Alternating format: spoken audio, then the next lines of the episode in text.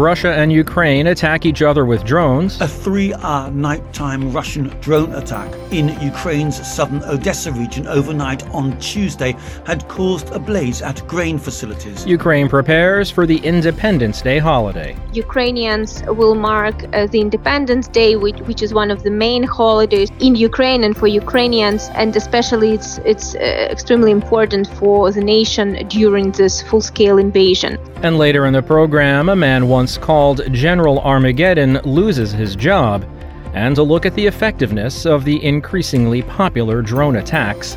Today is Wednesday, August 23rd. From the Voice of America, this is Flashpoint Ukraine.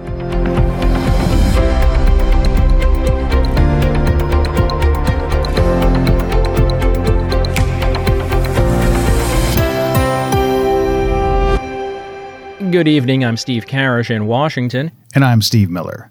A business jet was en route from Moscow to St. Petersburg and crashed on Wednesday, killing all 10 people on board. That's according to Russian emergency officials. Wagner mercenary chief Yevgeny Prigozhin was on the passenger manifest list, according to officials, but it's not been made immediately clear if he was on board and VOA cannot independently verify reports of his death. Be sure to visit our website, voanews.com, for additional updates on this story. Ukraine is developing a high tech arsenal of modern Western weapons, but small Soviet era rocket launchers are still popular with the troops on the ground. We'll find out why in a few minutes. Up first, though, Russia and Ukraine have been trading drone attacks with Kyiv apparently targeting Moscow again and the Kremlin's forces launching another bombardment of Ukraine's grain storage depots. The AP's Charles de Ledesma reports. Odessa Regional Military Administration head Oleg Kiper writes on the Telegram messaging app a three hour nighttime Russian drone attack in Ukraine's southern Odessa region overnight on Tuesday had caused a blaze at grain facilities, while Ukrainian air defense systems downed nine Shahed drones.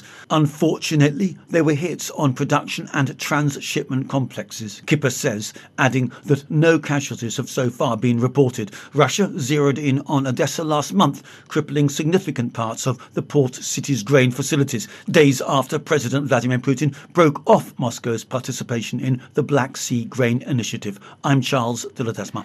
The BRICS nations, Brazil, Russia, India, China, and South Africa, represent 40% of the world's population and a quarter of the global economy. And at their summit on Wednesday, leaders discuss admitting new members to the bloc as it pursues a bigger role in shaping world affairs it sees dominated by Western powers. China, for one, is seeking to rapidly grow the club of large emerging economies amid rising competition from the United States. But India is wary of rushing to expand and sees China as using the bloc to suit its own economic interests. The divisive issue tops the agenda as it discusses its future at a three day summit in Johannesburg. Sergei Lavrov is the Russian foreign minister. He's representing Russia at the summit because Russian President Vladimir Putin is wanted under a warrant from the International Criminal Court for alleged war crimes in Ukraine. Had he gone to South Africa, he could have been arrested. Putin was still present at the meeting, though through a video link. He used his platform to piggyback on some of the anti Western sentiments to re emphasize his justification for the war in Ukraine. Russia has decided to support people who were fighting for their culture, for their traditions, for their language, for their future. Our actions in Ukraine are dictated by only one thing that is, putting an end to the war that was unleashed by the West and its satellites in Ukraine against the people living in the Donbass. South Africa, China, and India have not condemned Russia's invasion, while Brazil has refused to join Western nations in sending arms to Ukraine or imposing sanctions on Moscow. For its part, the U.S. has said it does not see BRICS evolving into a geopolitical rival. Sergei Surovikin, nicknamed General Armageddon, has been removed as Russia's Air Force chief after he vanished from public view during the Wagner Group's mutiny against top army brass. This, according to Russian state news on Wednesday. Reuters' Fiona Jones has the story. Russia has removed Sergei Surovikin, nicknamed General Armageddon, as the head of its air force. That's according to Russian state news agency RIA. The move comes after he vanished from public view following a Wagner mercenary mutiny against top army brass. RIA cited an unnamed source as saying that Surovikin had been relieved from his post and, quote, Colonel General Viktor Afzalov, head of the main staff of the Air Force, is temporarily acting as Commander in Chief of the Air Force. This reported move suggests the authorities found fault with his behaviour during the June revolt. Some reports say he was investigated for possible complicity and is being held under house arrest. US officials told Reuters in June that Surovikin had been supportive of Wagner boss Yevgeny Prigozhin, but that Western intelligence did not know with certainty whether he had helped the rebellion in any way. Surovikin would be the most senior Russian military figure to lose his job over the mutiny, which President Vladimir Putin says could have tipped Russia into civil war. Prigozhin, who spearheaded the revolt, remains at liberty. RIA's report suggests Surovikin remains a member of the Russian military. That's Fiona Jones of Reuters reporting for us today. Sometimes small and nimble is better than big and strong. Ukraine has recently acquired a lot of high tech Western weapons to fight Russian forces, but it's also deploying custom built mini rocket launchers that use parts taken from a Soviet era system. Reuters' Angela Johnson has that story. Ukraine calls this the Mini Grad. It's basically a pickup truck outfitted with rocket launchers using pipes from the larger Soviet designed BM 21 Grad multiple rocket launcher developed in the 1960s. Ukraine's army says this video shows its impact. It's not as accurate as the advanced HIMARS rocket systems Kyiv has received from the US. But members of this Ukrainian brigade working in the Zaporizhia region say the Minigrad's advantage is that it's nimble. There are two operating modes. The small mode is 7 feet, and the large mode is 70. It allows the rocket to detonate above the ground, inflicting more shrapnel damage to infantry and light armored vehicles. This volunteer builder says fewer rockets mean the Minigrad can zip around more easily. Military analyst Alexander Mosienko says this kind of weaponry is an advantage for units that wouldn't normally have this kind of gear. He adds that units also don't need to wait to get artillery from somewhere else. The use of the mini grad is happening during Kyiv's counteroffensive against Russia, which began in June. Armed with Western tanks and infantry fighting vehicles, Ukraine has retaken a string of villages, but no larger settlements.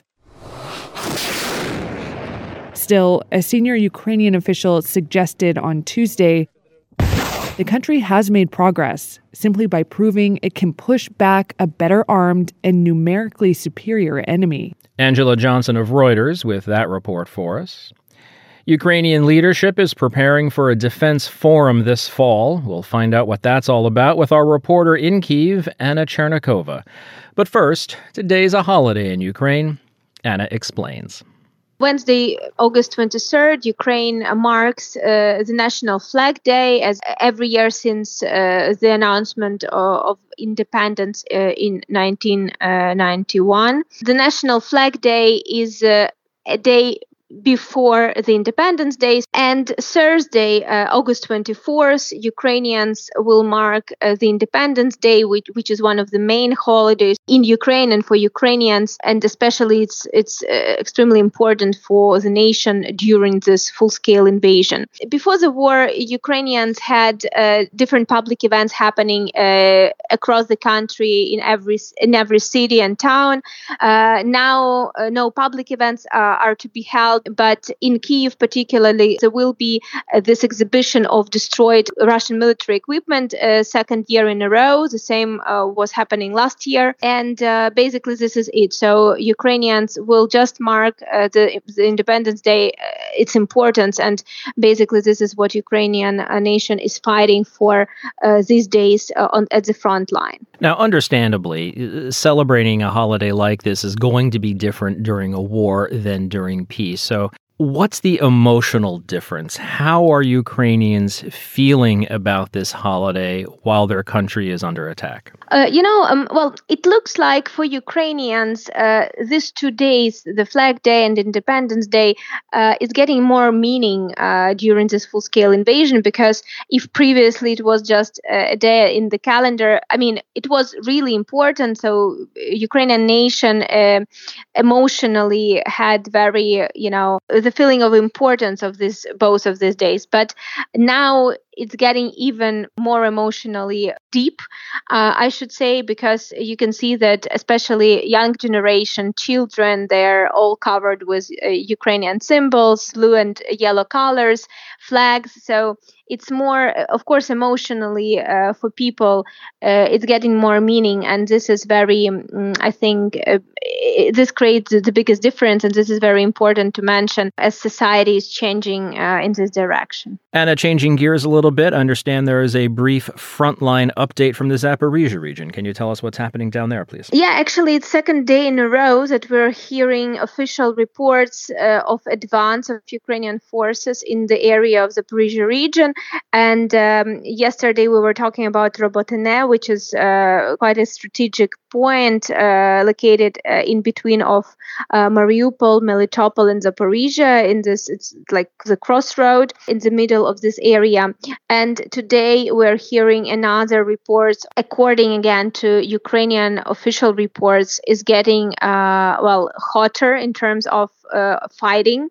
And even there are reports from Ukrainian uh, military officials that Russian forces uh, are taking their forces away from Kherson direction in order to strengthen uh, the Zaporizhia direction and defense lines that uh, Russian forces created there.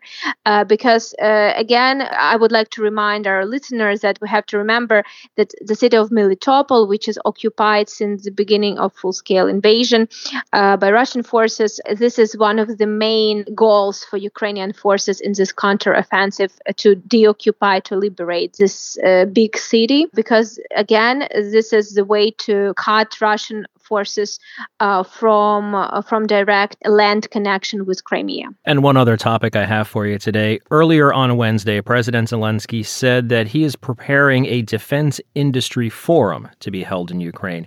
Can you explain to us what that is and what it might mean? According to what President Zelensky explained and announced, this is going to be a, a forum of Ukrainian and foreign arms manufacturers. So, Ukraine, as he mentioned, Ukraine will demonstrate what Ukraine has produced and used at the front line. Also, Ukrainian partners will present their manufacturers and uh, demonstrate what they produce and what is already used at the battlefield and what is not. So basically, it's like uh, a platform. It will be, it's planned to be a platform to present military equipment, military developments uh, of different countries, including Ukraine. And uh, President Zelensky mentioned that this uh, also could be another point to be united, uh, and it could be another point of united cooperation with the allies. So, on one level, it's sort of a trade show where people can see what's available, what arms are available.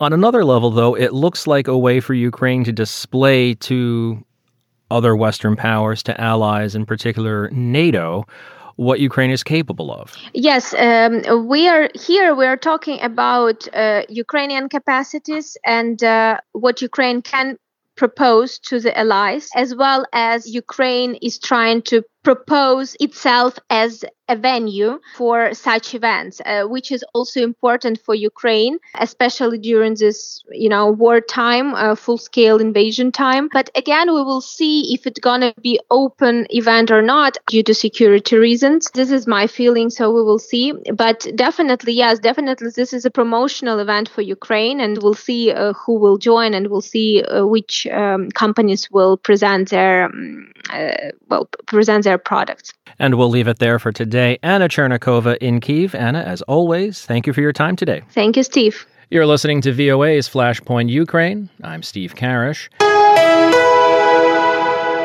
As the number of drone attacks increases inside Russian territory, what's the impact? Residents outside of Moscow, after drones were recently shot down, said they weren't worried, but at times Ukrainian officials said they want to demonstrate they can take the fight to Russia. Is that happening with these strikes? VOA's Steve Miller spoke with Kelly Grieco, senior fellow at the Stimson Center in Washington, for that answer and more. So I think, you know, the Ukrainians are under a tremendous amount of pressure right now with their counteroffensive and the fact that it has essentially stalled on the battlefield. And I think these attacks targeting Russian territory in particular are meant as much for its own domestic audience as for the Russian audience to try to sort of, you know, build up support or or sustain support and show the Ukrainians um, that they're having some impact on, on Russia through these strikes. When you say having an impact on the strikes, video released by Reuters News speaking to some of the residents in these Russian areas that were where, where the drones were shot down and exploded, they were saying that they aren't all that concerned about it, even even though they aren't used to this. That at the time it may be scary, but in the long run, they, they really don't have any kind of worry about it. D- does that hamper the impact on the Ukrainian side, showing that they can take the fight inside Russia? Yes, it does. And I would just say that this is not surprising at all. Uh, that this is the response from people in Moscow because this is historically how uh, populations have responded to airstrikes or drone strikes um, that are targeting uh, cities. You know, we've seen Ukraine itself with this. Um, you know, there's an attraction to these kinds of strikes, a belief early on in air, with air power from its very founding that perhaps you could target um, cities and cause an erosion of popular support for a war.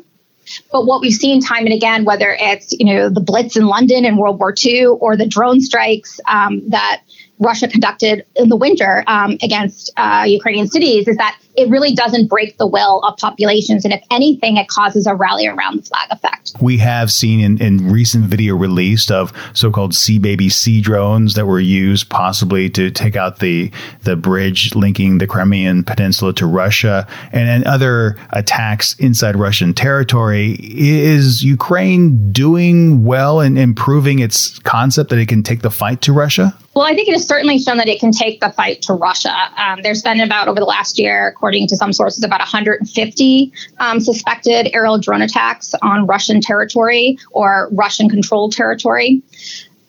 So they've certainly shown a capacity to do this. I think the problem is that Russia is a really big country, uh, so the scale is not there to necessarily have a tremendous impact, even at a military military level. Um, you know, over the weekend, we saw one strike that was very, you know, brazen in the sense that they were able to target an air base where there was a um, supersonic bomber, a Russian bomber located on Russian territory. And there's images on social media of the bomber, you know, being up in flames. But they only were able to succeed in destroying one bomber. Uh, so, you know, this is that's a pinprick in some ways in terms of um, its impact on Russian military capability. Before you go, what else should our international audience know uh, about the use of drones in warfare, whether they be striking civilian targets or areas where there are civilian populations? I think even putting aside the ethics uh, of targeting civilian areas, uh, militarily, it doesn't work. Uh, and so to the extent that these drones are used on Russian territory, it will be more effective for them to go after things like oil facilities, airfields, um, other kinds of infrastructure. And the, and the, Ukrainians have done a lot of that, um, and they're what they're targeting on Russian territory. I think the problem for them is simply that the scale of the kind of attacks they would need to conduct uh, to really have a massive impact, not just simply disrupt Russian um, logistics, but really impact it in a meaningful way so that forces at the front find themselves, uh, you know, being strangled um, by lack of supplies um, is really not there. But we are seeing a really fundamental change, I think, in warfare, in that the capacity of even a medium powered, medium sized state like Ukraine to conduct long range strikes. Kelly Grieco is a senior fellow with the Stimson Center. Kelly, thank you very much for your time and your analysis. Thank you. Firefighters all over Ukraine are stretched to the limit due to Russia's war on their homeland. This year, the firefighters made contacts in the U.S. and Europe that are providing support to help them save lives in Ukraine. Anna Kostachenko reports from Ukraine's Kharkiv region. Roman Kachanov is a professional rescuer and a firefighter with over 16 years of experience in Kharkiv. He says since Russia's invasion and because of non-stop shelling, his work has become much more intense. Much more work with this work, much more int- intense, and we get more weight on ours because we, we, we need to wear these vests, which kind of 30 pounds more what we usually have. But I know, yeah, we have struggle with lack of equipment, lack of training, but now we got a lot of this, thankfully, for the help from the Europe and from America. Support has also come from the charity foundation United Help Ukraine, founded by American Ukrainians in Washington, D.C. Kachanov and his colleagues met foundation representatives at a large firefighter conference in Indianapolis on April 2023. While we are just showing our mission to the people, we got a lot of contacts which also help us to count like more efficient contacts in New York, in Chicago, in Washington. So and also different fire departments gave us uh, ambulances. The Kharkiv garrison of rescuers reports getting 10 calls per day in the region. One rescue mission can last up to several days. Because of active hostilities, rescuers face more risks from mines and shelling, says Serhiy Bilous, a Kharkiv rescuer with 13 years of experience. A five story building was hit by a rocket, and while the guys were extinguishing fire on one side of the building, we were working on getting out the people who were under the rubble, all while shelling was taking place. And since the structures were very unstable, it was scary for all of us, but it ended well. Since Russia invaded Ukraine in February 2022, Kharkiv garrison officials say they have received over 200 specialized machines and equipment from other countries. Because it is close to the front line, the region sees constant shelling from artillery, mortars, and aircraft, says Kachanov. And the need for more equipment to clear all the rubble is constant. Anna Kostychenko for VOA News, Kharkiv region, Ukraine. Scores of Ukrainian minesweepers were training to clear minefields that bedevil the troops as they try to recapture Russian held territory in the south and east. Reuters' Zachary Goldman has that story.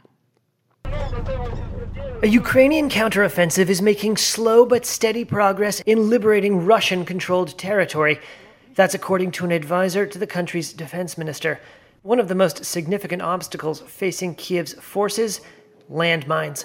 This Ukrainian sapper, who goes by the call sign Adam's Apple, demonstrates just why the advance is so slow. He's using what he calls a mine probe to check for the kind of explosives that can maim or kill his countrymen. A patch on his uniform reads, No room for error. An instructor who gave his name as Alexander said, The war means a thin, pointed stick is the best tool for this dangerous and vital duty. Особливо на лінії зіткнення Across the front line, fields are entirely covered. It is impossible to use mine detectors because the entire area is covered with shrapnel. Fields and the woods are covered with shrapnel. A sapper has to use a mine probe and move forward slowly. He showed off special boots sappers wore that are meant to save their legs if they accidentally step on an anti personnel mine. Sometimes they find unexploded ordnance after troops advance. There's only one way to safely dispose of it. Ukraine's summer offensive has thus far moved slowly, only recapturing several hundred square kilometers, a tiny fraction of the territory still under Russian control. Three different media outlets cited unnamed U.S. officials as saying Kiev had launched a new phase of its ambitious campaign. Russian President Vladimir Putin told Russian television that every Ukrainian assault had been beaten back and that Moscow's forces had inflicted significant losses on their opponents. Reuters could not independently verify the battlefield reports. Reuters' Zachary Goldman reporting. And that's going to do it for us today. Stay up to date with continuing coverage on Ukraine and news from around the world 24 hours a day. Visit us online at voanews.com and on social media be sure to follow VOA News. On behalf of the entire Flashpoint Ukraine team, thanks for listening. Until next time, I'm Steve Karish.